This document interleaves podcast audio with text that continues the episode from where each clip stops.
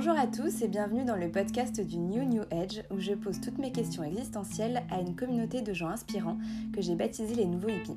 Ils nous parlent de spiritualité, d'art de vivre intuitif et de thérapie naturelle et holistique.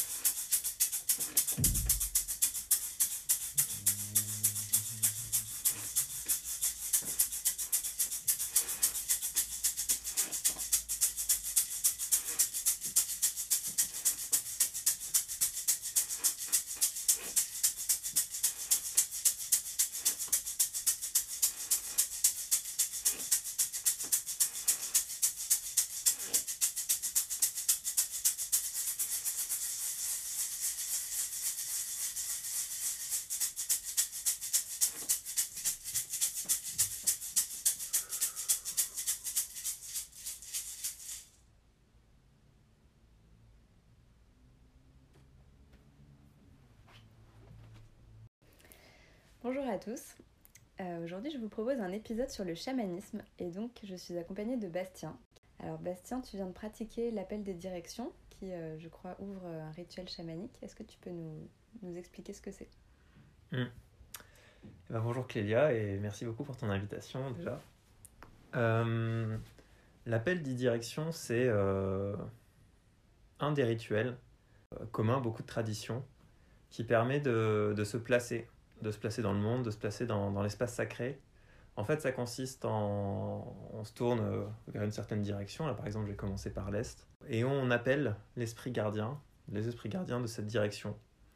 Et euh, souvent, la première fois qu'on le fait, on a euh, un esprit gardien qui, qui se manifeste, qui peut être différentes formes, différentes choses, des personnes, enfin, mais voilà, des animaux.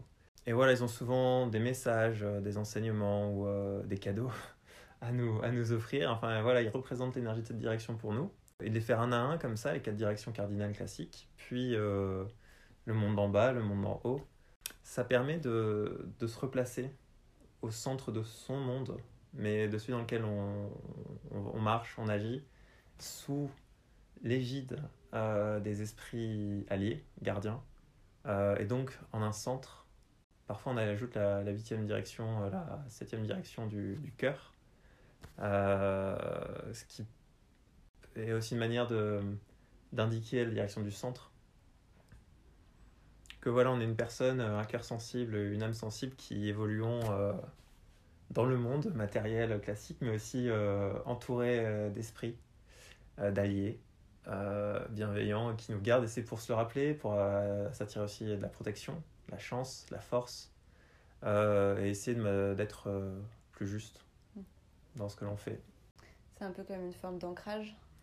Hmm, ouais, c'est vraiment une forme d'ancrage euh, chamanique. Ça permet de, de euh, renouer le lien si on en est un peu loin, ou euh, ça permet de le, en tout cas de le ravigorer, et de se placer euh, ouais, en lien avec euh, ses puissances.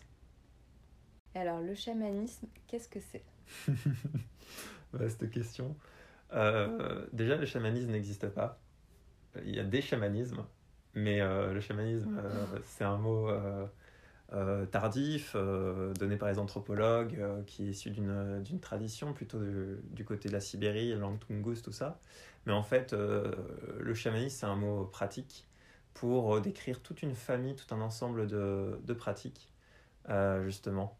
De pratiques qui, humaines, généralement, qui le- nous mettent en, interaction, en correspondance avec la face invisible de, du monde, des réalités. C'est tout un ensemble de... Alors il y a des techniques, mais aussi de, de croyances, euh, de vision du monde, qui nous permettent de nous y orienter, d'aller y agir, euh, d'être peut-être un peu moins aussi démunis et impuissants euh, face à, ce qui nous arrive depuis l'aube des temps. C'est aussi une manière de parcourir sa beauté, la beauté du monde. Alors ça, c'est une définition générale. Moi, après, je peux vous partager la définition qui m'a été donnée en voyage chamanique on viendra après sur ce que c'est le voyage chamanique, mais sur qu'est-ce que le chamanisme. voilà, ça, ça c'est ce qu'on. Les esprits m'ont répondu en voyage chamanique, elle a du sens et de la valeur pour moi, mm. elle n'est pas forcément valable pour tout le monde, pour, mais.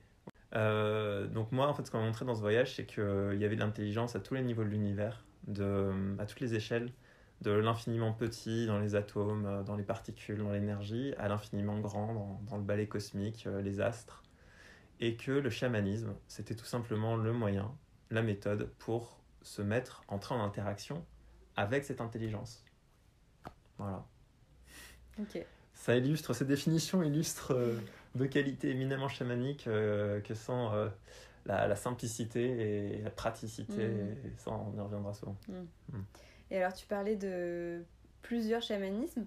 Donc, est-ce qu'il y a plusieurs traditions? J'imagine que oui, on connaît les, les chamans sud-américains, les chamans mongols. Euh, qu'est-ce qui change euh, selon les traditions? La forme, beaucoup de choses dans les formes en fait. Certainement l'un des les traits caractéristiques euh, des rituels. souvent en fait ça va être les mêmes thèmes. La recherche d'informations, se protéger, protéger les siens, protéger les autres, les naissances, les morts, la chasse, la santé, la maladie, les thèmes vont être les mêmes, mais par contre, dans les, dans les formes que ça va prendre, euh, c'est là qu'il y a une diversité euh, et une euh, infinie. On, on, se rend compte de toute la, l'hétérogénéité, la beauté des cultures et de ce qu'elles expriment, euh, l'esprit d'un peuple aussi, dans la forme que prennent les rituels, prennent les, les, alliés, les auxiliaires de la pratique, donc instruments de musique, chants, plantes de pouvoir, plantes psychotropes, auxiliaires qui est à qui on fait plutôt référence, à quel type d'esprit euh, on fait appel? Les ancêtres, euh, les esprits des éléments, de la terre, des animaux, des plantes, enfin voilà, des astres. Euh, c'est ça qui va varier. Les, les, cosmologies, la carte du monde, de la réalité dans laquelle on évolue, combien de mondes. Voilà, c'est tout ça qui va changer entre les traditions. Ouais, c'est les références, le référentiel. Exactement. Et on peut dire que le chaman, c'était à la fois le sorcier et le guérisseur d'une tribu. L'eau la chamane, hein, je tiens à préciser, euh, ouais, selon les cultures, euh, clairement depuis très longtemps, euh, c'est un rôle qui est très mixte, mm. qui est très, et donc oui, guérisseur, sorcier, oui, absolument, c'est des mots qui ont été utilisés pour décrire ce genre de type de fonction, certainement, hommes et femmes médecine. donc ça. finalement, c'est une fonction qui est très concrète, puisque le, le chaman ou la chamane agit sur la matière et, et guérit, et en même temps un rôle très spirituel. Absolument, mm. absolument. C'est, euh, on peut dire que le ou la chamane, les chamans sont les interfaces entre les réalités. Mm. Voilà, ils intercèdent auprès euh, des mondes plutôt invisibles pour euh, certains effets dans les mondes visibles mm, au sein de leur communauté. Alors moi je croyais que pour être chaman il fallait être issu d'une lignée familiale, d'une tribu. Alors euh, oui, dans beaucoup de traditions, ça, ça, va être le cas. On va le voir assez, euh, assez généralement dans, dans, beaucoup de peuplades euh, traditionnelles, autochtones. Il va y avoir une forme de transmission, alors soit par la, transmission de maître à élève, ou soit par la transmission familiale. Mais en fait, euh, c'est pas exclusif et nécessaire. Ça, ça va refléter les croyances des sociétés. En fait, j'ai envie de dire que dans le chamanisme, quelque chose qui se retrouve quand même généralement, c'est le choix des esprits il y a un truc euh, qu'on appelle le, coup de foudre chamanique, qui est euh, parfois des individus vont se retrouver euh, isolés, mis en exergue, alors qu'ils n'étaient pas d'une famille, pas de, par un événement de vie, souvent assez dramatique et traumatisant, un accident, être au bord de l'article de la mort, perdre un, un, membre, un œil, quelque chose, voilà. Ou ils ont une marque, une marque de naissance, quelque chose. Et ça, en général, dans, à ma connaissance, dans beaucoup de cultures, c'est des signes qui se permettent pas de refuser, mm. même si euh, qui, qui indiquent que tel individu va être euh, prédisposé ou prédestiné à, à, servir les esprits. Euh. parce qu'il ce qu'il faut savoir, c'est que dans beaucoup de, de, peuples traditionnels, c'est pas forcément envié comme position, mm. parce que justement, ça amène à être à côtoyer des mondes trop proches, trop loin du sien, mm. trop près des univers un peu abstraits, trop près de la mort. Hein. Une, grande, une grande question chamanique, un des grands travaux, c'est le travail le passage avec la mort, psychopompe. Donc toute chamanique qui peut être vécue de manière assez euh, dure et relou, mm. parce que c'est-à-dire euh, parfois euh, on oublie les amis, la famille, on part pour un enseignement qui va durer des années, des années qui va être très dur. Ça c'est valable, c'est un peu ma connaissance de ce qui se passe en milieu traditionnel. Après, faut... là moi aussi ce soir je vais aussi parler, présenter de, de, de, ce dont je suis issu, comment j'ai été exposé au chamanisme Mm. et qui est quelque chose de beaucoup plus moderne. Alors oui. Ouais, ça t'intéresse C'était une de mes questions. Qu'est-ce que c'est un chaman moderne? Ok. Moi, je suis euh, issu euh, de l'enseignement de la Fondation pour les études chamaniques, la Foundation for Shamanic Studies, qui a été euh, la création de l'anthropologue euh, états-unien Michael Harner. C'est un anthropologue qui a euh, passé euh, la vaste majorité de sa vie, euh, 40 ans, 60 ans de carrière, euh, à étudier et d'abord euh, à connaître euh, les peuples traditionnels. Et en fait, euh, de l'observation, il est passé à l'observation, à l'expérimentation pratique, à l'immersion. Et euh, il s'est rendu compte du bénéfice qu'il y aurait, euh, selon lui, à, réintroduire des techniques du chamanisme et une approche chamanique en Occident. Euh, il était états-unien d'origine. Et donc, euh, il a travaillé sur différents continents. C'était ça qui était très intéressant parce que du coup, il a, il a mis en commun euh, les fondamentaux, les universaux qu'il a retrouvés dans les différentes cultures avec lesquelles il a travaillé. Euh, Amérique du Nord, un peu Amérique centrale et du Sud, je crois, euh, Sibérie. Et en fait, de ça, il a créé quelque chose qu'il appelait le core shamanism, le chamanisme fondamental ou cœur, centre, voilà. En voulant, du coup, réamorcer euh, une tradition, alors euh, certes partiellement artificielle, mais euh, lui, alors lui, lui, il a été euh, reconnu comme chaman par des peuplades traditionnelles. C'est-à-dire, il, a tra- il a été avec eux pendant très longtemps. Il me semble que c'était les Chouars, euh, aussi connus sous le nom des, des. Et lui, après, il a essayé de- d'emmener ça dans des modalités qui convenaient à l'Occident, c'est-à-dire des, des stages, des formations. Des...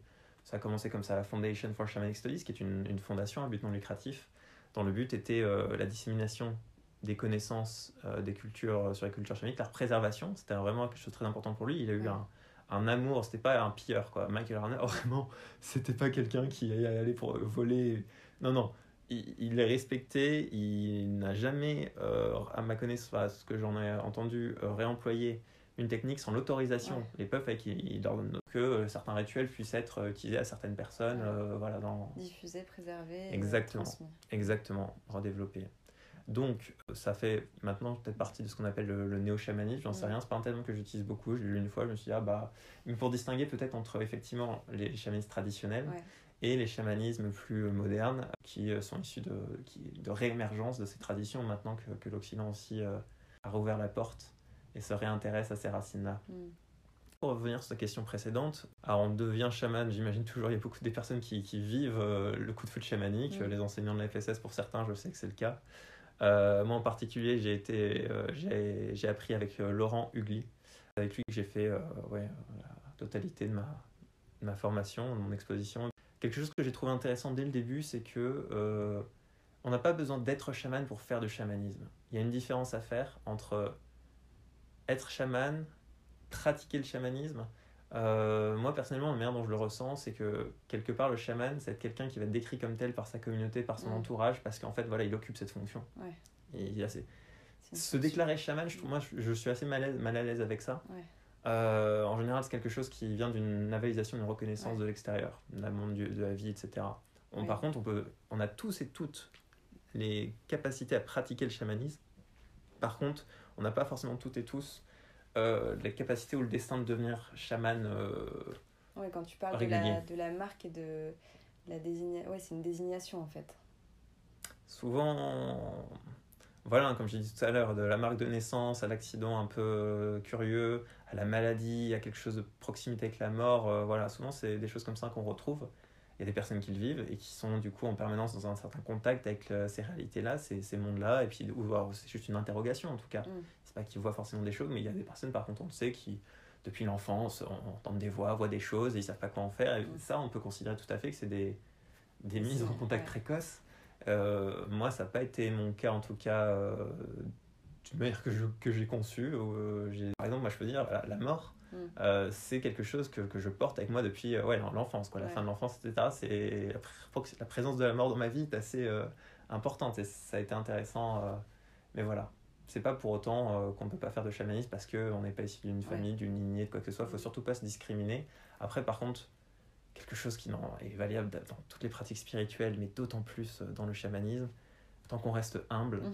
euh, et qu'on aborde ces choses-là Ouais. avec humilité, avec respect pour les enseignants, pour les traditions. Je, je trouve aussi que il y a un, un, vrai effet de mode autour du chamanisme et on, on, on en voit pousser un peu, euh, un peu partout. Ouais, je, j'avais cette, un peu cette crainte quand on parle de chamanisme de, que l'effet de mode dévoie un peu la fonction et la possède un peu de son, la dépossède de son sens. Et, euh, du coup, j'aime beaucoup ce que tu dis sur l'humilité euh, et euh, le respect envers les enseignants et surtout cette, cette volonté de transmettre et de, de préserver une, une, pratique et des, des traditions qui ne nous appartiennent pas mais qui nous ont été transmises. Et ce que tu, ce que tu dis sur, sur l'appel chamanique, moi, ça me fait énormément penser au. Bah, en général, toutes les l'éveil spirituel euh, souvent passe euh, malheureusement ou heureusement par euh, des épreuves assez l'épreuve initiatique voilà l'épreuve initiatique le, le, la dépression le burn-out mm. le deuil la maladie voilà, exactement j'ai une amie qui me faisait justement remarquer que la plupart des gens que j'interviewais avaient souvent des histoires de ce type-là à raconter totalement totalement une expérience euh, ah. assez euh, décevante de mm. mon premier contact avec le chamanisme. Où vraiment j'avais l'impression que c'était euh, des chamans en carton qui avaient fait un stage une fois dans leur vie et qui, du coup, à l'arrière boutique de leur cabinet, tapaient du tambour et, et c'était très décevant. Mm. Ah oui, je te remercie. Déjà sur ce point du, de l'effet de mode, alors et ça du, et du dévoiement spirituel et ou autre, hein, du manière générale, euh, j'ai envie de dire mode ou pas mode, spiritualité ou pas, euh, c'est inévitable mm. avec l'être humain. Je veux dire, c'est vraiment un phénomène euh, qui fait partie de la réalité. Et ça, euh, toute sa vie, il faut tâcher, il faut s'évertuer à faire preuve d'esprit critique. Mm. Que, toujours, toujours effectivement, euh, essayer aussi de s'écouter un peu, euh, pas faire confiance trop mm. Ne pas hésiter à, à y aller progressivement, à développer sa confiance, mais remettre en question. Voilà, mais ça, c'est pas propre au chamanisme, mm. c'est pas propre à la spiritualité, euh, ça, ça, se trouve dans, dans le commerce, dans, dans l'éducation, dans... Voilà, oui. L'usurpation, la superficialité, ce sont des thèmes voilà, récurrents avec lesquels on doit toujours être euh, attentif, mm. auxquels on doit toujours être attentif. Après, euh, moi, c'est quelque chose que j'ai beaucoup aimé concernant mon introduction au chamanisme, parce que, on y reviendra peut-être, mais euh, donc suite à, à, effectivement une crise euh, ou une autre, euh, moi, c'est par une psychologue que je voyais, voilà, qui, qui un jour euh, m'a de but en blanc, comme ça, proposé de faire mon premier voyage chamanique dans son bureau. C'était plein après-midi, elle a mis une piste de tambour euh, sur les enceintes foireuses de son ordinateur portable, et, et en fait, ça a été génial. Mmh. Ça a été une mise en contrainte. Enfin, j'aurais pas pu rêver mieux. et donc, faut pas forcément euh, faire attention à, au côté l'apparat, tu vois. Les chamans, la chamane, ils sont mm. partout, ils sont. Mais après, euh, on peut, si on peut pas juger extérieurement, on doit juger intérieurement ouais, par rapport ça. à son ressenti. Et toi, mm. voilà, t'as pas eu le ressenti avec non. ces personnes-là. Bon, je sais pas ce qu'il en était. Avec qui on, on, se met en position de entre guillemets vulnérabilité euh, et euh, surtout surtout le genre de situation où on a on est un peu plus fragile que d'habitude peut-être on a moins de capacité à s'écouter mmh. et euh, un peu plus de doute sur, euh, sur ce qu'on peut ressentir aussi. Yes. L'ingérence énergétique, l'ingérence spirituelle, on, on, on, met du temps, on a du mal à s'en remettre, ouais. à s'en défaire. Ouais. Donc, et, ce que et je on vais... reparlera des plantes, de, les, des plantes médecine ah, aussi, à aussi bien sûr, bien avec modération et avec précaution. Ouais, ouais, ouais. Oh. On en reparlera. Mais euh, et du coup, moi, j'ai eu la chance par cette personne, voilà, c'est, je pouvais pas la deviner, euh, cette mm. psychologue avait été formée à la, à la, FSS, à la Fondation pour les études chamaniques. Et euh, c'est pas écrit sur sa carte, c'est pas écrit dans, voilà, et pas dans un annuaire, il n'y en a pas. Mm. Mais euh, j'ai eu la chance que ce soit quelqu'un d'extrêmement intègre. Et ça, je mm. m'étais déjà rendu compte dans les mois qui ouais. précédents par sa compétence professionnelle de psychologue. Euh, et là, du coup, j'étais en confiance mm. et je savais à qui j'avais affaire. Ouais. Et du coup, euh, ça s'est extrêmement bien passé. Et après, elle n'a pas essayé de, de m'embarquer dans je sais pas quoi. Elle m'a dit, bah tiens, voilà où j'ai appris, euh, va voir avec eux. Mm. Ça, c'est quand même gage. Et en fait, voilà, moi, c'est quand même quelque chose sur lequel je, je, tiens à insister. Je voudrais exprimer toute ma gratitude et ma reconnaissance aux toutes les personnes de la FSS dans le monde, parce que voilà, la fondation est dans, en différentes antennes en Europe, en Amérique du Nord, en Asie, pour et ça c'est l'empreinte de Michael Runner, euh, j'en suis convaincu, pour cette euh, approche sincère, humble, respectueuse des, de leurs enseignants des, des, traditions ancestrales dont ils, sont héritiers héritières et des participantes et participants qui viennent et qui sont dans plein de situations et qui accueillent avec une certaine euh, bienveillance, un respect de leur intégrité énergétique et à qui voilà ils font ce travail de, de passeur. À toi, qu'est-ce que cette pratique elle t'apporte euh, personnellement? Ça a été d'abord et avant tout euh, une manière de, tenir en échec euh, ma peur de la mort. Parce qu'il y avait là un discours, une pratique, des gens qui affirmaient et puis être en interaction avec des choses invisibles, des intelligences, des entités invisibles, et du coup, moi je percevais comme non incarné. Et du coup, pour moi, ça disait quelque chose de la mort quand même. Puis surtout parce que c'était expérimental, c'était pas qu'un discours. Mm. C'était, c'était venez euh, le faire vous-même, venez Ouais. euh, faire un voyage chamanique et vous ferez votre propre impression. Finalement, on, on- on se tourne vers une tradition euh, spirituelle, quelle qu'elle soit, euh, souvent par euh, justement à cette angoisse existentielle euh, qui est la première de toutes, peur de la mort. On ne demande pas de croire le chamanisme. On ne demande pas de croire, euh, on demande de voir et de faire. Un enseignement qui soit très peu dogmatique. Euh, c'est un cadre proposé. Euh, on, reconnaît tout de suite qu'il est. Euh, c'est pas une vérité absolue de l'univers que voilà, il y a trois mondes, ils sont divisés comme ça, comme ça. Mais c'est un cadre pour, pour travailler, à partir duquel, à partir duquel se baser et ensuite évoluer et faire évoluer ses croyances. Et en fait, les enseignants, euh, c'est pas les, les humains de la FSS, c'est euh, les esprits alliés, euh, les entités qu'on contacte et, qui nous enseignent. Voilà, à travers notre champ de conscience. Ta question, c'était qu'est-ce que ça m'apporte et qu'est-ce que ça apporte aux gens pour lesquels j'ai pu pratiquer ou peut pratiquer? Outre voilà, cette question par rapport à, la réalité avec un grand R, avec les mondes, les différents mondes visibles, invisibles et la vie, la mort, faut quand même que je parle du voyage chamanique. C'est, hum, c'est une manière de voyager dans les réalités. Voilà, c'est, présenté comme tel, c'est un des outils euh, certainement les plus vieux de, de l'humanité pour euh, faire usage d'une des compétences de notre cerveau qui est euh, le voyage psychique. Qui, voilà, on a les yeux ouverts, on voit des réalités devant nous, on a les yeux fermés, on, voit, on, a, on a accès à d'autres réalités. Et, mais ok, on y reviendra. Euh, la reconnexion à l'intuition et à la nature. Je me rappellerai toute ma vie mon retour de mon stage de base, le premier stage où voilà, euh, on a rencontré ce premier esprit allié, on a pratiqué avec d'autres personnes, etc. Et j'étais quelqu'un, moi, j'étais euh, matérialiste, sceptique, cynique, euh, le côté un peu crasse de la chose, quoi. Vraiment, la matière d'où aussi l'annihilation de là, du, à la mort, c'est c'est l'annihilation, parce que moi, pour moi, il n'y avait pas d'âme, etc. Et du coup, ouais, voilà, ouais, non, mais un, un niveau, quoi. Euh, un pur produit euh, de la société euh, matérialiste occidentale, enfin, euh, athée ou en tout cas déspiritualisée, enfin. Hum, et je, re- je rentre en tram de la gare et je regarde autour de moi et je vois les arbres et je vois et en fait le monde s'était repeuplé. Et ça, cet effet de repeuplement du monde, de réenchantement, Mm. Et je me suis plus jamais senti seul. Même s'il y a eu des variations, euh, des, oscillations dans, euh, dans mon rapport au chamanisme, dans, dans l'intégration des, des expériences, des enseignements liés, je me suis plus jamais senti seul parce que j'avais euh, fait l'expérience qu'il était possible euh, d'interagir avec. Alors, on peut en ce qu'on veut, projection de son esprit, etc. Mais petit à petit, moi, voilà, moi partant d'un esprit quand même assez sceptique et, étriqué par rapport à beaucoup de choses de cette, de ce- de cette nature-là, j'ai veillé à récolter soigneusement dans ma tête ou dans les carnets, dans des notes, tous les exemples de euh, choses improbables scientifiquement. Je veux dire, en termes de pure théorie des probabilités mathématiques, il y a des choses qui ne peuvent pas se produire. Et en fait, c'est marrant parce que plus on pratique euh, ce genre de choses, plus on, on y voit. Donc il y a un peu un, un billet de confirmation parce qu'on est, on devient attentif à ces choses-là.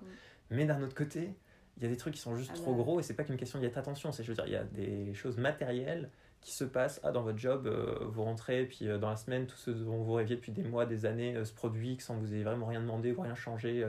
Ouais, ou des c'est- rencontres que tu fais au bon moment parce que tu te poses des questions sur telle thématique. Tu... Non, mais il y a des choses pratico-pratiques, quoi. Parce qu'à la base, le chamanisme, c'était pas, c'est pas ésotérique, quoi. C'est de la survie. C'est guérir, euh, maladie, euh, s'orienter, euh, le gibier, l'eau, etc. Donc c'est encore très empreint de ça, mais c'est maintenant pour nos vies qui sont moins dans la survie matérielle et plus dans la survie euh, émotionnelle. Et, Mm. et donc, repeupler le monde, la reconnexion à l'intuition, très fort. Moi, ça m'a permis de, de me réouvrir euh, à mes émotions, à, au message de mon corps, et puis à la nature.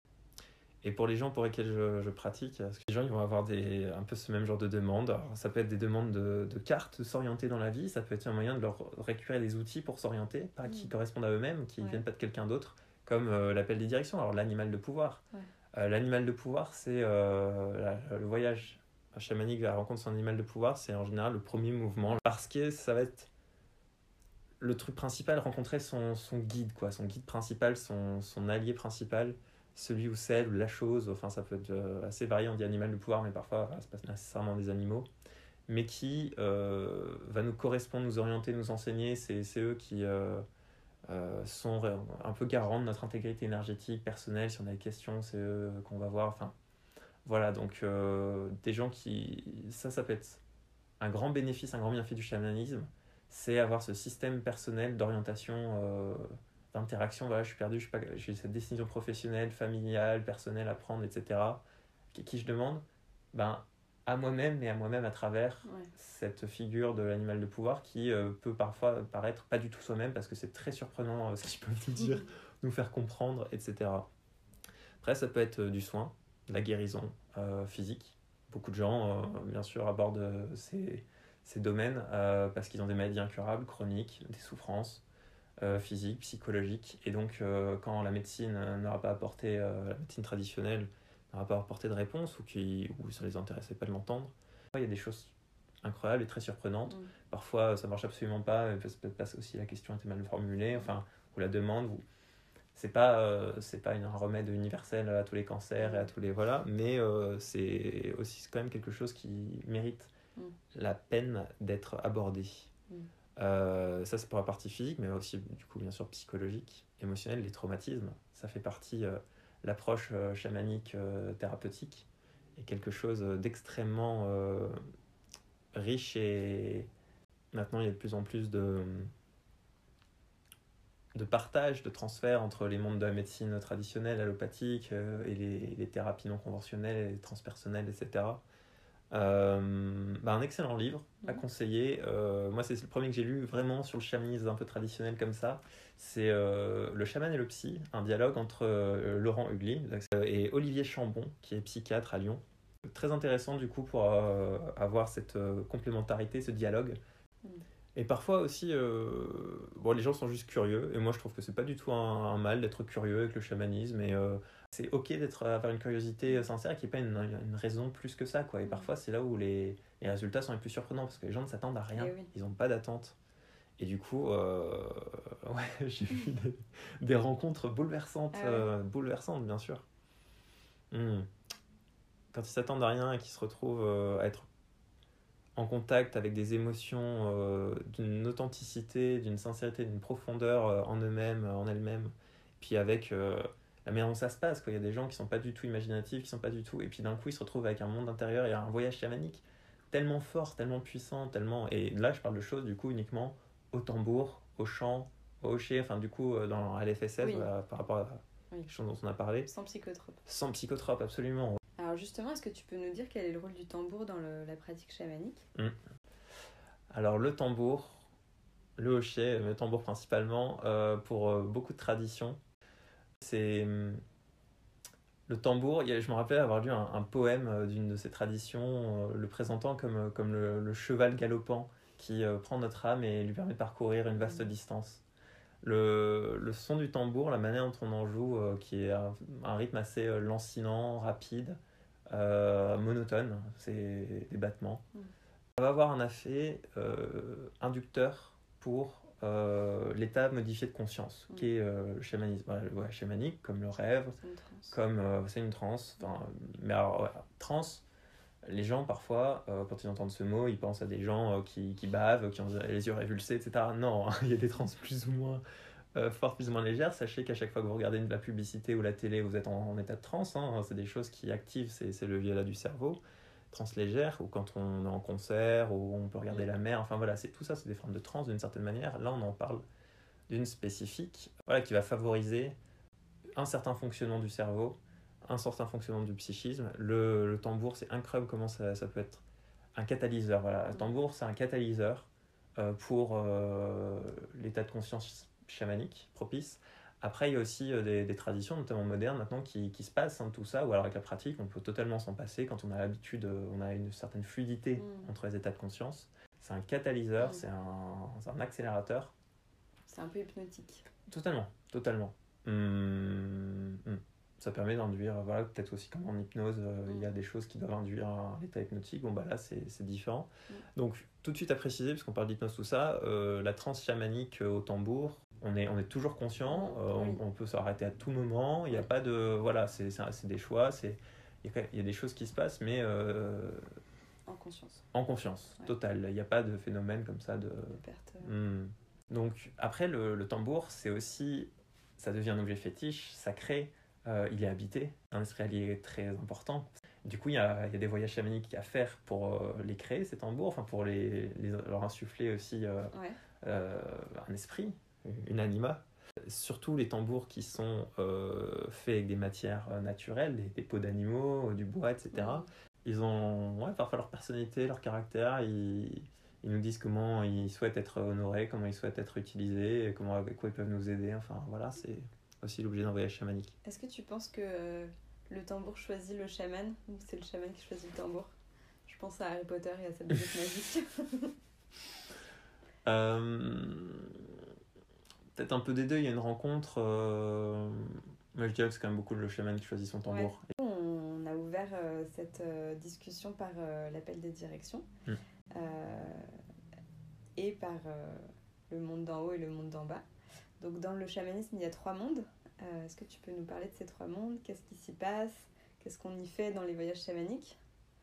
Yes. Alors, c'est pas que dans le chamanisme, il y a trois mondes. Euh, comme je, je disais un peu en introduction au début, il y a différentes cartes de la réalité. Et il se trouve que Michael Harner, et à sa suite, euh, voilà, FSS, euh, lui, il s'est rendu compte que s'il faisait la synthèse sur beaucoup, beaucoup de populations chamaniques, c'est vrai que c'est ça qui revenait le plus. Mm. Et donc, euh, c'est ce qu'il a repris. On a le monde du milieu, qui est le monde où- dans lequel on vit, donc avec la face visible des choses les arbres, les humains, les voitures, euh, le soleil, la lune. euh. Et puis, avec la face invisible euh, de l'âme de toutes ces choses, l'esprit de toutes ces choses, euh, qu'on va contacter du coup dans le monde du milieu, en voyageant dans le monde du milieu. Alors, le monde du milieu, il est un peu particulier dans le sens. ah, donc, encore une fois, hein, là, c'est. euh, c'est des croyances, c'est une carte de la réalité. hein. Le monde du milieu, il est un peu particulier dans la mesure où, du fait des contraintes liées à l'incarnation euh, et aux limites que ça présente, et toutes choses sont soumises au, au devenir, euh, à la mort, euh, au besoin de, de se nourrir, euh, d'a- d'accaparer, d'accroître, etc. Euh, bien souvent, la plupart des esprits du monde du milieu, euh, c'est souvent du donnant-donnant. Donc Mm. c'est pas, pas forcément le plus simple avec lesquels interagir. C'est par là qu'on commence, en tout cas en général, parce que voilà, il y a vraiment cette notion, euh, je fais pour toi, mais tu vas faire pour moi aussi. Et ça, on ne réalise pas toujours à quel point ça peut être euh, prenant. Par exemple, dans le monde du milieu, c'est aussi là euh, qu'on va trouver les esprits des éléments, les élémentaux, et eux, ils n'ont pas tendance à demander grand-chose en fait, Mhm. et ou les esprits des astres, les esprits célestes, qui sont euh, franchement globalement très compassionnés, quoi, très, euh, ils donnent et puis ils enseignent et puis, et puis voilà. C'est plus que, euh, ouais, c'est les contraintes liées à la matière, c'est la finitude. C'est par exemple les arbres. C'est moi ça, la première fois au stage de base de la FSS, on, je, je sais pas si c'est toujours le cas, mais on, on va à la rencontre d'un arbre qui, qui, qui nous attire, qui nous plaît. on va lui, et donc on fait un, voy- un voyage chamanique à, à la rencontre de son esprit. Mm. Et en fait, j'ai été surpris de découvrir à quel point les arbres, apparemment, ils peuvent être similaires aux humains. Dans leur. euh, et en fait, ils sont en compétition, en concurrence permanente, Ah les uns avec les autres, pour les ressources, bah, la lumière. Mm. Non, mais une forêt, euh, les parents, les enfants, etc. Alors, il, il y en a qui se soutiennent, mais je veux dire, ils, sont, ils se font la guerre, en fait, Mm. mais juste, c'est une guerre lente, dans une temporalité vachement, euh, pour nous, évidemment, Lente pour euh, nous, hein. lente pour nous. Pas pour eux. Non, mais ça, voilà, exactement. Et en fait, euh, ouais, ouais, ils veulent, euh, donne-moi plus d'espace, plus d'eau, plus de lumière, enfin, en tout cas, pas forcément nous, humains, mais ils ont leur petit... Une forêt, c'est un champ de bataille. Une forêt, c'est un champ de bataille aussi très harmonieux. Ouais. Mais ouais, ouais, ouais, se un- pousse-toi euh, et vas-y que les plantes de Ouais. m'étouffent à racines. Enfin, Mm. c'est pas un monde, le monde du milieu, où c'est facile, gratuit, bienveillant, quoi, tout le mm. temps. Voilà. Donc, monde du milieu. Mm. Le monde d'en haut et le monde d'en bas, eux, pour le coup, on passe ces contraintes-là, ces limitations, c'est est-ce que je peux te poser une question? Vas-y, je t'en prie. Est-ce qu'on peut dire que le monde du milieu, c'est euh, les esprits visibles? Ou est-ce qu'il y a des choses invisibles dans le monde du milieu, comme euh, des fées euh Ouais, non, il y a complètement des choses invisibles. Ouais, ouais, ouais. Non, c'est clairement. C'est pas que les choses visibles, effectivement, j'ai abordé ça en disant les choses visibles, leur facette invisible, mais non, t'as raison, c'est. Alors là, selon les cultures, les traditions des devas euh, des, de la culture, des cultures indiennes, etc., aux fées euh, celtiques ou plus proches de chez nous. Enfin, non, non, et d'ailleurs, c'est rare les cultures, euh, il me semble, qui n'ont pas eu des êtres invisibles autour d'elles en permanence, etc., et ça dit quand même quelque chose. C'est toujours lié à la nature, par contre, dans toutes ces traditions. C'est bien possible. Donc pour le monde d'en bas et le monde d'en haut, euh, des esprits compassionnés, ascensionnés, on appelle ça comme on veut, mais qui sont complètement là pour se rendre disponibles, euh, pour aider, pour euh, soutenir, pour guider. La différence entre ces deux mondes, moi j'ai un peu ma perception de la chose, c'est comme des, regroupements énergétiques. Quoi.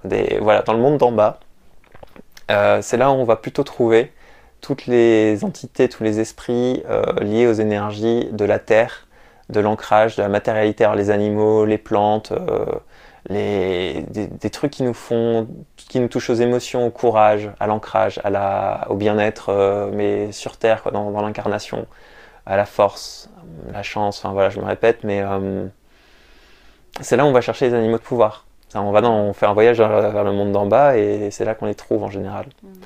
C'est nos alliés pour cette vie, peut-être d'autres, mais en tout cas incarnés. Et alors, quand est dans quel contexte on, on, voyage dans le monde d'en bas, euh, outre euh, partir à la rencontre de son animal de pouvoir? Dans quelles autres euh, intentions hmm. on se rend là-bas? Le monde d'en bas, moi j'ai tendance à beaucoup le voir comme un monde de ressourcement. c'est un peu là où je me replie si, si j'ai besoin de me recharger, de me ressourcer, parce que c'est la connexion avec la Terre. Hmm. Ça a de multiples formes, hein, voilà, je parle de quelque chose, mais c'est selon les personnes, le monde d'en bas est complètement différent. Euh, savane, montagne, océan, euh, mais voilà, en général, c'est quelque chose de naturel. Sauvage. Sauvage, absolument, absolument.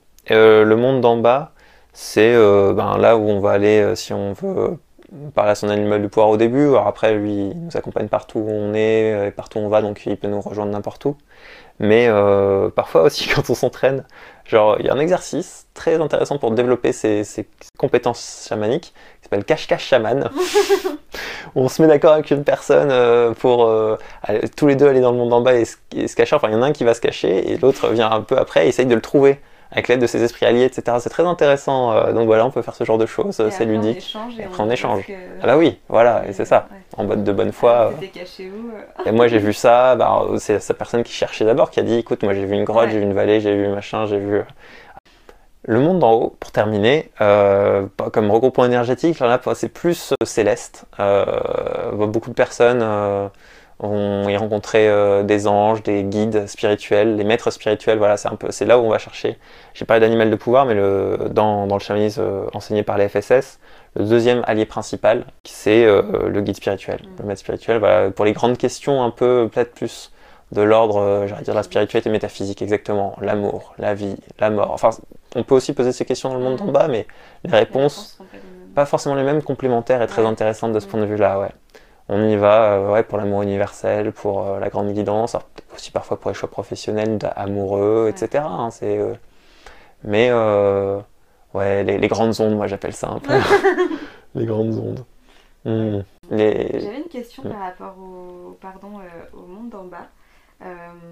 je sais que la manière d'y aller et la manière d'en revenir sont assez euh, codifiées. Donc c'est un rituel, hein, on, se projette euh, nous-mêmes au son du tambour dans un, processus. Donc on, cherche une ouverture dans la terre ou, dans un arbre pour, vers, vers, le bas pour descendre. On atterrit dans un endroit qui nous est propre, en fonction de notre référentiel j'imagine aussi. Quand le tambour s'accélère, quand le rythme du tambour change, mmh on nous dit qu'il faut euh, pas tarder à rentrer et que quand le tambour s'arrête de, retentir, il faut être remonté. Mm. Qu'est-ce qui se passe si jamais euh, on n'est pas remonté et qu'on a un peu traîné ou qu'on s'est endormi euh Rien de grave. ouais, non. Ok, là, tu as décrit dans les grandes lignes, le, effectivement, le, l'un des protocoles, parce Mm. que c'est pas le seul, mais euh, de- du voyage chamanique, qui, effectivement, euh, commence avec un endroit de départ naturel, où on se sent bien. Il y a quelque chose euh, dont on n'a pas encore parlé, mais qui est absolument essentiel pour la pratique chamanique, Ah, l'intention. l'intention. Ah. Exactement. Très perspicace. L'intention. Et ouais, parce que pas de chamanisme sans intention. Mm. En fait, c'est juste un rappel qu'il n'y a pas de vie, qu'on ne vit pas vraiment sans intention, mais c'est juste qu'elles sont souvent inconscientes, elles sont souvent, voilà. Mais là, on va pas euh, cesser, euh, on va pas créer des choses avec des intentions inconscientes. Non, non. On va clarifier ces intentions, on va les formuler, on va les raffiner, parce que ce sont elles qui vont en fait structurer notre voyage, qui vont nous porter, qui vont créer quelque part. Et c'est c'est là on se rapproche de manière très expérimentale de cet euh, adage maintenant, de cette euh, idée que euh, l'intention, euh, la croyance crée la réalité, etc. Et donc quand on, par exemple pour ce premier voyage dans le monde d'en bas, deux intentions, d'aller dans le monde d'en bas, Mm. une fois qu'on y est, de rencontrer son animal de pouvoir. Tout comme le tambour va être le catalyseur et le support de notre glissement dans l'état de transe légère chamanique, l'intention va être le garantie que on- il se passe vraiment quelque part ce pour quoi on y va, quoi, et qu'on ne se laisse pas dériver, brinque-baller, embrigader, enfin, Mm, parce que c'est pas un jeu. mm. Aucune pratique spirituelle n'est vraiment un jeu. On s'engage, euh, soi, son intégrité énergétique, Mm. celle des autres. Euh, c'est pas, euh, voilà, il y a des choses qu'on parle de cache-cache chaman, des choses qui sont très bonnes enfants comme ça, il n'y a pas de problème dans un cadre. euh, mais euh, on peut pas nier non plus que euh, historiquement, quand même, euh, beaucoup, beaucoup de, une grosse partie de la spiritualité et de ce- ces pouvoirs-là ont, enfin, ont été utilisés à, plus, à moins que bon escient, d'accord? Et donc, l'intention, ça va être notre bouclier, notre, euh, la chose qui permet de. Voilà, on va faire un truc précis, on sait pourquoi. Donc, on était dans notre espace naturel, et là, on, on et donc, on veut trouver une ouverture vers le bas, absolument vers le bas, hein, pas qu'il aille doucement, pas un escalier, pas le bas. hein. donc, très, très Un trou, on tombe. bah, par exemple, moi, mon premier voyage, euh, je j'avais pas d'ouverture, j'en trouvais pas, il y avait pas d'arbre machin. Bah, j'ai créé un trou dans le sol dans ma visualisation, et puis bim, le terrier d'Alice, et c'était parti, quoi. Ouais, c'est ça, Euh, et, et en fait, donc il y en a, c'est les gens, c'est il y a des c'est le fond du lac, et puis on va vers le bas, vers le bas, vers le bas. Les racines des arbres, effectivement, c'est un classique, un trou, un, un trou de- d'oiseau dans l'arbre, et on descend par les racines. Puis arrive la phase qui vraiment s'appelle la phase du tunnel, enfin qu'on nomme la phase du tunnel, et qui est cette espèce de- d'entre-deux, de- d'antichambre, justement, entre bah, la réalité ordinaire qu'on est en train de quitter, quoi, le monde du milieu, tout ça, et on laisse son corps, on- puis l'âme, l'esprit euh, qui voyage vers le monde d'en bas. Selon les traditions, selon, il peut y avoir des obstacles, parfois des, souvent beaucoup d'insectes, des toiles d'araignée, mais pas toujours, parfois il n'y a rien, et puis c'est juste sombre. Parfois on s'arrête dans des grottes, dans des cavernes, mais faut, faut jamais perdre de vue, c'est là l'idée de l'intention.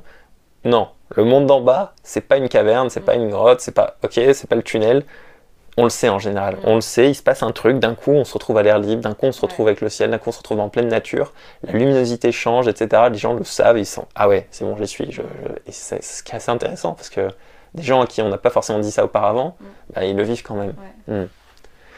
Et une fois qu'on est dans le monde d'en bas, euh, se déroule ce qui se déroule, et à un moment, il y a le rappel. En fait, ce truc du rappel et de dire qu'il faut remonter, euh, on a une ou deux minutes, il faut se dépêcher un peu, puis re- revenir, c'est juste des précautions, quoi, des précautions énergétiques et spirituelles pour garantir, pour augmenter le taux de sécurité de, de la pratique. Ouais. Parce qu'encore une fois, on joue avec des choses et des forces et des, et qui sont sérieuses, euh, qu'il faut prendre au sérieux. Et euh, c'est aussi une manière peut-être tout simplement de se conditionner à pas rester trois heures dans les vapes après un voyage chamanique parce Mhm. qu'en fait on est à moitié rentré et que le temps que le corps rap- rappelle à lui Mm. euh, Toutes ces couches. toutes ces couches, tout- et retrouve ses esprits, hein, l'expression elle existe en français euh, de manière euh, pas fortuite du tout.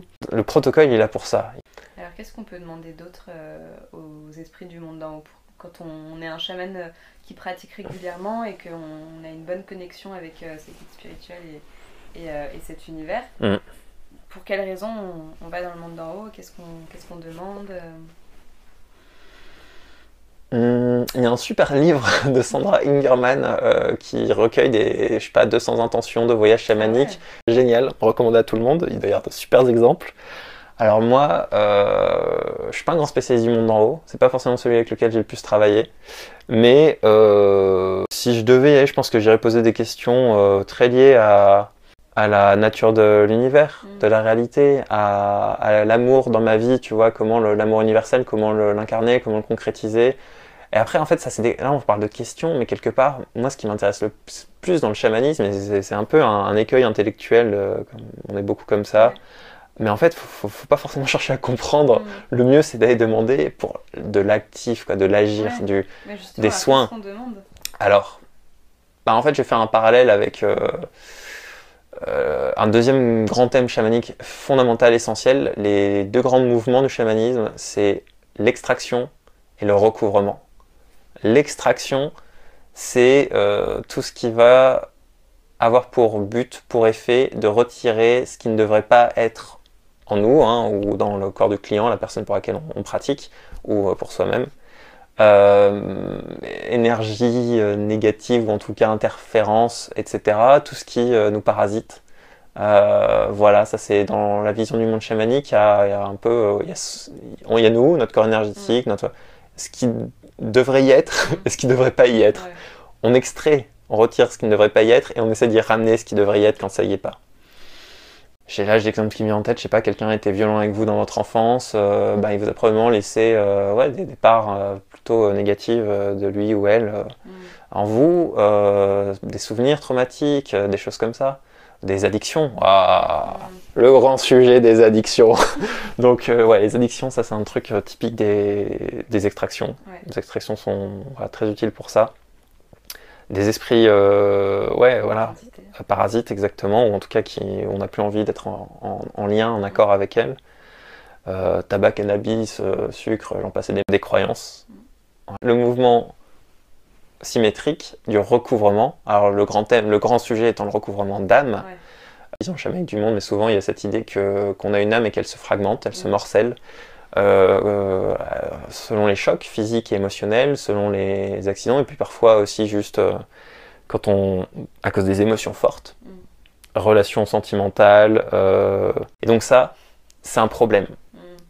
Dans la vision chamanique de la réalité, Ouais. avoir Le manque d'intégrité d'intégrité énergétique, le manque d'intégrité astrale, on va dire, ou de l'âme.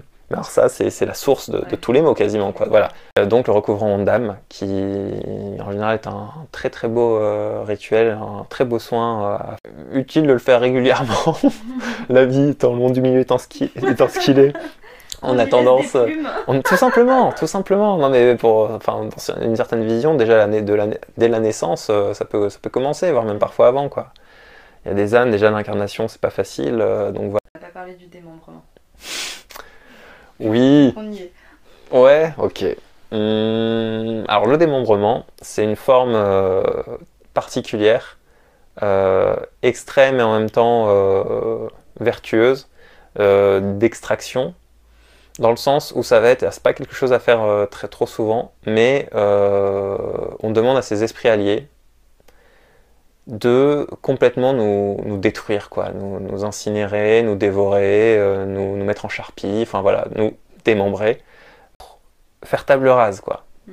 Et se purifier de toute la charge, de toutes les valises, de tout ce qu'on porte avec nous. Et ensuite, il nous reconstitue, Mm. d'une manière, d'une autre, mais il nous reconstitue. Et, euh, et c'est assez. Alors, c'est pas violent, mais d'avoir à voir, à assister, c'est un peu particulier. Et enfin, il y a des gens, parfois ça se produit spontanément, et là, c'est vraiment euh, complètement euh, euh, déstabilisant. En général, c'est mieux quand c'est ritualisé, voilà, le rôle du rituel. Parce qu'au moins, on y est préparé, mais c'est vrai que c'est pas évident, évident, mais en même temps, c'est une expérience, bah, justement, par rapport à la mort aussi, hein, parce que c'est une forme de renaissance de réincarnation littéralement. puis énergétiquement, c'est un peu un gros chamboulement, Mm. mais qui est pour le mieux. hein, c'est pour ça qu'on le fait.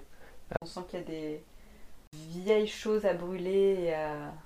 dont on veut se débarrasser Ouais, pour euh, reconstruire sur du, du nouveau. exactement, exactement. Ça peut être euh, dans, dans- voilà le, le cycle max, enfin pour moi euh, maximal, c'est annuel quoi. Faut pas le faire Ouais. beaucoup plus souvent, sauf s'il y a vraiment des choses qui semblent justifiées. Et d'ailleurs, bon, il y a des fêtes traditionnelles vu que- où voilà, on- le grand ménage de printemps, ce genre de choses, ou, ou la mort hivernale. Enfin Ouais. voilà, c'est Mm. très lié à, à tout ça quoi. Et alors ça, ça se pratique dans le monde d'en haut. Non, Non ça se pratique euh, là où l'esprit allié spécialiste euh, qui va nous, qui va intervenir, qui, avec lequel on, on interagit, il nous fait aller. Mais j'aurais tendance à dire que c'est même plutôt le monde d'en bas. D'accord. Ouais, ouais. Euh, mais ça, enfin, ça, quelque part, ça n'a pas énormément d'importance tant qu'on est quelque part où, en- où on sait où on est, safe. J'ai parlé des, des esprits, des alliés principaux, animal de pouvoir, guides spirituels. Voilà, après, il faut savoir que dans la, les chamans, traditionnels ou non, ils s'entourent de toute une palanquée, de, de toute une équipe, de toute une. Mhm. Voilà. Euh, des esprits spécialistes, on appelle ça. Euh, c'est pas une nécessité, il y a des gens après qui travaillent essentiellement avec leurs deux principaux, voire même un seul. Enfin voilà, c'est. Et pour les, justement, pour les soins de guérison, euh, ça se passe où? Pourquoi le où est, est si important en fait? Ça n'a pas beaucoup d'importance. Bah, Une intention, non? Ah, l'intention.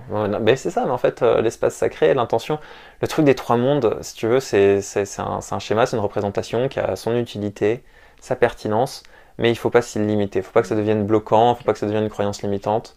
Euh, assez vite, enfin ça dépend de sa personnalité. Il y a des gens, ils sont très à l'aise avec ça, ils les vivent, ils les ressentent très bien, et donc ils y vont, et c'est très clair. Moi, je dois bien avouer que assez rapidement, une fois que les- le contact avec mes esprits alliés principaux euh, ont été établis, ils étaient là avec moi, euh, je me posais pas la question dans quel monde j'étais, Mm. sauf si vraiment ça avait une importance sur le sujet, et, euh, et voilà, et on fait le travail, et on agit, et puis eux, je leur fais confiance, et c'est eux qui s'occupent de ça, quoi. Mm. Mm. Donc- Non, mais du coup, c'est pas important pour le patient qui sache où, où se projeter? Alors là, euh, c'est vrai que j'ai beaucoup parlé dans, du point de vue de l'acteur, la personne ouais. du chaman qui fait le voyage, mais en fait, effectivement, classiquement, la personne qui reçoit un soin ne voyage pas, ou en Ah. tout cas, elle laisse son esprit euh, dériver comme elle en a envie, ou euh, elle reste concentrée sur l'intention, c'est encore mieux. Mais euh, non, elle n'est pas en état modifié de conscience, elle est en état de réceptivité. Euh, mais il n'y a aucune nécessité, voire j'ai envie de dire utilité, et en tout ça pourrait même compliquer les choses. Si elle demande à quelqu'un de la chamaniser, euh, son chaman ou sa chamane, c'est c'est lui qui, qui, qui, qui agit, qui voyage. Mm. Voilà, et après, euh, s'il donne des consignes, il reçoit des consignes que la personne doit aussi voyager, mais en général, non, non, non, c'est. Voilà, on s'occupe d'eux. Et alors, quel, quel est euh, dans, dans, ces, dans ces pratiques, dans ces rituels, quel est le rôle des champs médecine? Hmm, je te remercie, je te remercie. C'est très important de parler euh, du chant. Le chamanisme et le chant sont indissociables. Euh, Il y a des cultures, enfin, notamment en Amazonie, où ils pratiquent soins entièrement en chantant et avec l'assistance des plantes. Euh, les chants de pouvoir, les chants de guérison, euh, c'est peut-être une des manifestations les plus, euh, je trouve, tangibles de la réalité chamanique, des choses qui nous inspirent, parce que voilà, on va se brancher sur un de nos alliés ou sur une intention, et on va se laisser envahir, remplir, laisser monter un son qui peut devenir un chant, avec ou sans parole, mais et, et c'est ça qui va quelque part se développer, se dérouler autour de la personne en nous et qui va créer quelque chose et qui va euh, agir. Ah, donc c'est de l'improvisation en fait. Alors il y a les deux, il y a des chants improvisés euh, et il y a des chants qui euh, sont transmis, enseignés, il y a les deux. D'accord. Mm. Ok. Est-ce qu'il y a des types de chants différents pour des usages différents? Pour euh, certaines guérisons, pour certaines demandes ou comme Ouais, les prières, etc. des prières, Voilà, absolument, absolument. Les Icaros euh, amazoniens, sud-américains Mm. euh, sont notamment euh, réputés pour ça. Mm. Donc, parmi les, les choses sur lesquelles peuvent s'appuyer les chamans pour, pour guérir le euh, on a aussi les plantes. Absolument. Alors, Absolument. On entend parler du cacao, de l'ayahuasca, euh, San Pedro. Alors, qu'est-ce que, à quoi servent ces plantes et euh, quelles sont quelles plantes pour quel usage, quel Mm. rituel? Ouais, je te remercie euh, d'ouvrir ce chapitre qui est, qui est très important parce que la, la confusion est, est vite faite, euh, l'amalgame en tout cas entre chamanisme et, et plantes euh, psychotropes. Mm. C'est pas nécessairement le cas, hein. comme je l'ai dit, il y a beaucoup de cultures chamaniques. D'ailleurs, il me semble que Michael Harner disait que c'était la plupart de celles qu'il avait visitées, travaillées sans, ou en tout cas irrégulièrement avec des, des plantes de pouvoir. Euh, mais euh, nous, dans l'image, ont été vite associés au chamanisme. Mm. Et ce côté sulfureux de toute la chose, hein, les drogues, tout ça, les psychotropes. C'est peut-être ce qui explique aussi euh, l'attrait soudain, euh, la nouvelle mode du chamanisme en Occident. Ce, écoute, euh, c'est, je tiens, enfin, voilà, à noter que c'est un peu un universel humain, cette, ce rapport, l'utilisation des plantes médecines, des plantes sacrées. alors voilà, il se trouve que l'être humain, dans sa, longue existence, s'est rendu compte que certaines plantes avaient certains effets et qu'il y en a qui étaient favorables, qui conduisaient à certains états de conscience et ont appris de ces plantes. Ce sont les plantes maîtresses, les plantes sacrées qui, euh, par leur force, parce qu'elles induisent, euh, sont susceptibles de, nous aider à travailler euh, tel ou tel sujet, de nous faire avoir des visions, de nous faire avancer, voir la réalité différemment, voilà. Tout ça, c'est plantes médecine, plantes maîtresses, plantes psychotropes, plantes sacrées, qu'importe. donc, il y a différents groupes. Hein, tu as parlé, par exemple, le, cacao est quand même moins psychotrope au sens euh, psychédélique, qui, active euh, des visions, etc., euh, que l'ayahuasca, effectivement, que quelque chose que je tiens à dire tout de suite, il faut toujours prendre les plantes, les entendre dans leur contexte d'émergence, dans leur contexte traditionnel, quoi, parce que c'est assez dangereux de séparer une substance de son contexte d'émergence. Mm. Toujours un sens à tout ça. Il y a des liens assez mm. profonds entre la nature, qui, l'écosystème, et, euh, et, la plante. Donc les pratiques en général des, traditions locales sont adaptées et sont, sont importantes parce qu'il y, y, y, a des garde-fous, il y a des choses à savoir, à ne faire et à ne pas faire, etc. Il y a des, parfois des choses à respecter, des diètes, etc. Euh, pour euh, pas finir. Parce que là, voilà, je parlais tout à l'heure du chamanisme, de la translégère au tambour, etc., qui n'a pas trop de risques en termes de se perdre, etc., encore que. ça dépend de son, son état psychique, etc. Mais là, par contre, c'est plus la même chose. On rigole plus là quand on, met dans son corps, qui est le marbre de l'âme, euh, des substances actives. Faut pas s'attendre euh, à en réchapper euh, sans conséquence. si on n'a pas de, purgatoire, enfin voilà, elles vont. On parle du, tambour comme catalyseur. Ben, les plantes, là, c'est, on n'y échappe pas en fait. La durée qu'elles vont, qu'elles vont être dans notre organisme, elles vont déployer leur effet. Elles vont nous guider. Donc, c'est très puissant. C'est, un peu un, entre guillemets un moyen de facilité pour accéder à ces états de conscience parce qu'ils sont maintenus par la plante, par son pouvoir, par son action. Euh, mais du coup, euh, si ça se passe mal, si on n'aime pas, on n'y échappe pas, quoi. C'est voilà. Donc, euh, vaut mieux être bien encadré, bien pas prendre ces choses-là à la légère, de manière récréative et, et de travailler sans. Mais elles ont vraiment leur intérêt, elles ont leur place, évidemment. Par exemple, dans quel contexte, pour quelle intention on va, on va prendre de l'ayahuasca? Hmm. Alors l'ayahuasca, euh, c'est une plante originaire de, la forêt amazonienne euh, qui est utilisée par les, hommes et femmes médecine là-bas pour euh, toutes les variétés, les sortes de travail chamanique. Hein. Il n'y a pas trop de limites. Avoir des visions qui apportent la sagesse, qui apportent la guérison, qui, qui apportent des réponses. Voilà. J'ai pas d'expérience personnelle avec l'ayahuasca, donc je peux pas témoigner là-dessus. Hmm. Tu as mentionné au tout début et le cacao, non, parce que les, plantes, quand, les gens, quand ils pensent à plantes chamaniques, plantes de pouvoir, plantes psychotropes, en fait, euh, ils ont tendance à pas voir les plantes euh, qui sont déjà dans leur, euh, dans leur corps, quoi, dans leur quotidien. Mais en fait, les plantes chamaniques, peut-être les plus, les plus communes chez nous, le thé, le café, le tabac.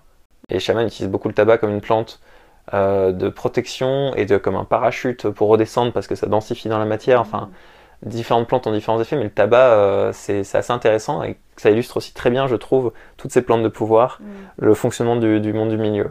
C'est-à-dire que elles nous donnent quelque chose, mais elles prennent quelque chose aussi. Et ça peut être votre vie, hein, tout simplement, dans le cas du tabac, quand il est fumé, euh, inhalé complètement, ou euh, quand le jus est bu à trop haute dose, puisque c'est très toxique. Mon, critère pour juger de la puissance d'une plante, c'est de, voir à quel point elle est répandue dans le monde. À partir du moment où elle a été découverte et que le sucre, le tabac, le tabac, pardon, le café, le cacao, euh, en plantes maîtresses, euh, voilà, après elles ont des effets plus légers. Mais ce qui est intéressant du coup, c'est que c'est des plantes qui sont utilisées de manière quotidienne. Quotidienne. Euh, personnellement, mais ce qui, ce qui m'intéresse, c'est de savoir comment elles sont utilisées traditionnellement hmm. et originellement dans les traditions chamaniques. Hmm. Le, le, thé est très lié en, en, en, Asie, avec les, la spiritualité, les spiritualités, notamment le bouddhisme c'est une plante qui concentre, qui maintient en veille, mais qui a un effet très, euh, si on n'en abuse pas, euh, qui, place un certain état d'esprit qui est favorable à la concentration, favorable à la clarté, mm. ce genre de choses. Euh, après, j'ai connu un, chaman qui m'avait parlé d'une cérémonie du thé avec du thé puer qui est fermenté, je crois, du thé noir fermenté de Chine, qui, oui, qui avait vraiment fait avoir des visions quoi, psychédéliques, etc. Enfin, lui qui est chaman aguerri. autre chose intéressante que les gens ne, connaissent pas forcément, on est en France, un des pays qui consomme le plus de cannabis en Europe. Mm. Euh, le cannabis est une plante originellement qui, je crois, vient des versants de l'Himalaya, euh, du nord de l'Inde, et qui est un peu la plante des renonçants. C'est quelque chose qui, met à distance un peu tout, ah quoi, qui aide à renoncer au monde, à, avoir un peu de, de recul et de, et de, Détachement. Détachement euh, par rapport au monde. Voilà, et on l'utilise hors contexte traditionnel de manière récréative et on, se fait prendre un peu par leur programme. Voilà, ça c'est Laurent Hugli qui, l'avait dit un jour et ça m'a beaucoup marqué. Il est présenté comme les plantes comme ayant des, programmes, euh, mm. comme un programme électoral. Quoi. Elles ont un truc et elles vont le faire. Et si on la prend, bah, elles vont le faire. Elles ont une promesse. Elles ont une promesse, exactement. Elles les tiennent euh, beaucoup plus souvent que, voilà, et donc. Les politiques, par exemple. c'est toi qui l'as dit, c'est pas moi. On parlait de programme électoral. et, euh, et donc, les prendre en connaissance de cause. Voilà, c'est militer pour euh, que ce soit fait en connaissance de cause euh, et, ne pas s'étonner ensuite, être en mesure de gérer les conséquences et voilà. Ça réduira les problèmes d'addiction et de. Mais je pense que quand on a conscience du programme justement euh, de, de la plante, mmh. euh, on a plus de, du coup de, de facilité à, la consommer en conscience. Et alors moi par exemple j'ai aussi une, une expérience personnelle euh, avec le, le cacao ou le, le, chocolat. Pour le coup c'était plutôt le chocolat. alors j'étais pas en, c'était pas un voyage chamanique, c'était même si j'étais dans un état de, conscience modifié, puisque j'étais à l'hôpital mmh. dans un état de souffrance physique assez. Euh, assez euh, bon voilà. Et, euh, et, justement, pendant mes, mes, mes, horaires de traitement, finalement, le, le, chocolat a été un, grand, une grosse, un grand support émotionnel et même physique. vraiment, c'était pour contrer les effets chimiques de, de, du traitement. ça a été et c'est là que je me suis rendu compte effectivement de son pouvoir et de son de, son, de sa puissance et, et je l'ai jamais oublié. Mm. Génial. Génial. Merci pour ce partage. Et toi, alors, dans toutes tes expériences chamaniques, est-ce qu'il y en a une qui t'a plus marqué que les autres? Ouf. Eh ben, oui, il y a, deux grands voyages. Deux grands voyages, euh, un dans le dans l'au-delà, euh, le voyage, le grand voyage vis-à-vis de la mort, hmm. où on va euh, vivre, alors pas ça proprement au sens on la prévoit dans le futur, on sait quand elle se passera, comment, mais qu'est-ce qui se passera une fois qu'on sera mort? Voilà, cette rencontre-là, bah, moi forcément, vu mon parcours, etc., ça a été, ça a été important. Euh, et ce que j'y ai appris a été euh, ô combien euh, déstabilisant et les enseignements reçus, enfin à ce jour j'ai encore du mal à les intégrer, quoi. je les ai pas entièrement mais ils m'ont déstabilisé pendant un moment, mais ils ont été, oui, fondateurs, vraiment. Et... Ça t'a pas aidé à surmonter ta peur de, la mort du coup? Pendant un temps, si, si, pendant un temps, ouais. Pendant un temps, ça, ça a vraiment eu un impact, eu un effet. Et peut-être moi aussi mon premier voyage chamanique, mon, tout premier, la rencontre avec mon animal de pouvoir, ça, ça m'a, ça m'a scotché quoi à l'époque. C'est ça qui t'a ouvert au chamanisme. Ah bah, j'étais pas prêt. Je, je, je, veux dire, vu que je l'ai vécu dans mon corps, avec, par moi-même, que c'est personne qui m'a forcé quoi que ce soit, et j'étais euh, vigilant, j'avais l'habitude de savoir ce qui se passait en moi, et que là j'ai vu ce qui se passait, et enfin moi il m'est même arrivé mon corps, mon corps a bougé de lui-même, et ça, ça de ma vie, je crois que ça, ça, m'est jamais réarrivé, et ça m'était jamais arrivé avant. Et c'est, et je pouvais, j'aurais pu l'arrêter, quoi, mais c'est juste qu'au moins ça s'est produit spontanément. Et c'est. Ouais, tu t'es mis à incarner l'animal en question. Ouais, voilà, on peut dire ça. En tout cas, j'ai senti euh, sa présence dans mon corps, ma présence dans son mm. corps. Enfin, ouais, ça a été euh, très très marquant et marqué. Ouais. ouais. Est-ce que tu vas rajouter quelque chose? Alors, je vais euh, emprunter les, les, mots de, mon enseignant, Laurent. Les esprits sont à fond, quoi. Allez-y, ils attendent que ça. le chamanisme a vraiment un rôle à jouer dans l'époque que nous vivons. Euh, dans l'interaction avec notre environnement, euh, la nature, notre, notre euh, la terre, mais aussi parce que c'est directement lié et connecté, que c'est mécanique. En fait, il y a vraiment un phénomène d'écho, de, mise en abîme entre notre univers intérieur, notre monde intérieur, comment on le salit, comment on n'en prend pas soin, et ce qui se passe à l'extérieur. Et le chamanisme, c'est de formidables outils pour se recentrer, se rééquilibrer, se purifier, se nettoyer, se renforcer. Et, ça, ça aura un impact direct. Donc, euh, si vous êtes intéressé, intrigué, euh, J'espère que vous avez des gens autour de vous qui pourront faire passerelle ou avec la FSS ou une rencontre, enfin qu'importe, mais allez-y, quoi, les esprits sont enfants, ou vous avez déjà vos propres rituels, et en fait, vous avez besoin de personne d'autre, et parce que depuis longtemps, mais croyez en vous, écoutez-les, hmm, le monde vous attend. J'entends ça dans toutes les, toutes les pratiques euh, auxquelles je peux m'intéresser, tous hmm. les gens que je, à, qui je parle qui euh, se, se, déclament d'une tradition ou d'une autre, d'une pratique ou d'une autre spirituelle, c'est toujours le message, c'est euh, éveillez-vous, allez-y quoi. Et on a besoin de on a besoin de ça, on a besoin de, d'élever les consciences, euh, d'élever les énergies, de, prendre conscience, de, se rappeler. Et, euh, ouais.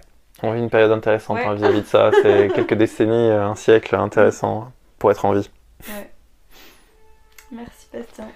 Eh ben, merci infiniment à toi, à toutes les personnes qui ont écouté ce podcast.